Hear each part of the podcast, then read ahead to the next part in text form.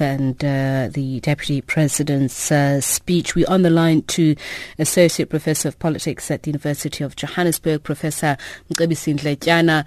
A very good afternoon to you, Professor Ndletyana, and thank you so much for taking the time to speak to us. Perhaps let's first start with the SACP and where it is in terms of the trajectory of the alliance relationship. The partner at the moment, it says it has not given up on the ANC, but it very pointedly asked for Cyril Ramaphosa to address the conference.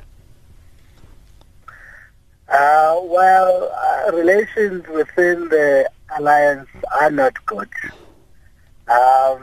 Initially, the party thought that having Zuma as the head of the ANC would improve relations, but they haven't. Because they have been critical of Jacob Zuma's style of leadership and all sorts of allegations that have been leveled against him. So, and Zuma has been avoiding them as well because he now knows that they don't want him to continue leading the country. So you are back to square one, really, that the relations are pretty sour. But does this mean, we've heard talk of them reevaluating whether or not they should stand it alone, go it alone. Does it mean that their relationship with the ANC is as good as whom they support at the helm of the party? Or does it mean that there's a lot of excavating that needs to be done for, navel gazing to say this is how we need to reconfigure this relationship? Well, there are two things there. The issue of the party going it alone it has been recurring for some time now. Part of the reason why they have been hesitant to pursue that path is because some of them prefer to remain in government. You will know that the party has changed somewhat since Zuma became the GS of the party. All of a sudden, party officials were appointed into government, something that was unheard of. So there's an element of patronage there. They know that as long as they are with the ANC, they will have government jobs. That's the one patronage issue, material benefits issue that they are concerned about. The other issue, of course, is that under Jacob Zuma, obviously the ANC have taken a drastically different direction. It now stands directly opposed to some of the values that the party stands for. So it makes mockery of the Communist Party, for instance, to talk of ethical leadership and yet remain within a Zuma ANC.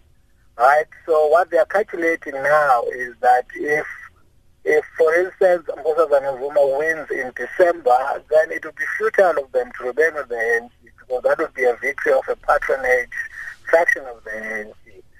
So they are waiting it out. If Cyril Ramaphosa wins, then it would make sense for them to continue with the ANC, because then they would have a chance of using the ANC perhaps to pursue some of the moral, ethical issues that they seem to be concerned about. Mm. Now, Cyril Ramaphosa being a former unionist and the perceived, or whether it's real or not, greater support that he enjoys in this leadership race, does it mean that the impact of this tripartite alliance or tripartite politics in the future will be strong from an ideological perspective?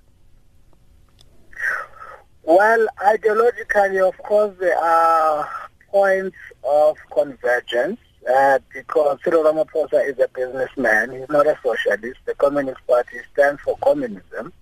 And there are clearly things where they would disagree on, but they are united on issues of transformation, redress.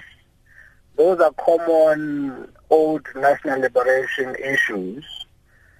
But then the party also is still committed. They realize that for now they have to push for issues of total democratization of society, addressing race relations issues. Then at some point, that's what they always say, at some point then they will consider quite seriously to break away from the ANC and pursue a socialist path. So for now, they are still committed to what they call broader national democratic goals, which is what explains their continued relationship with the ANC for now.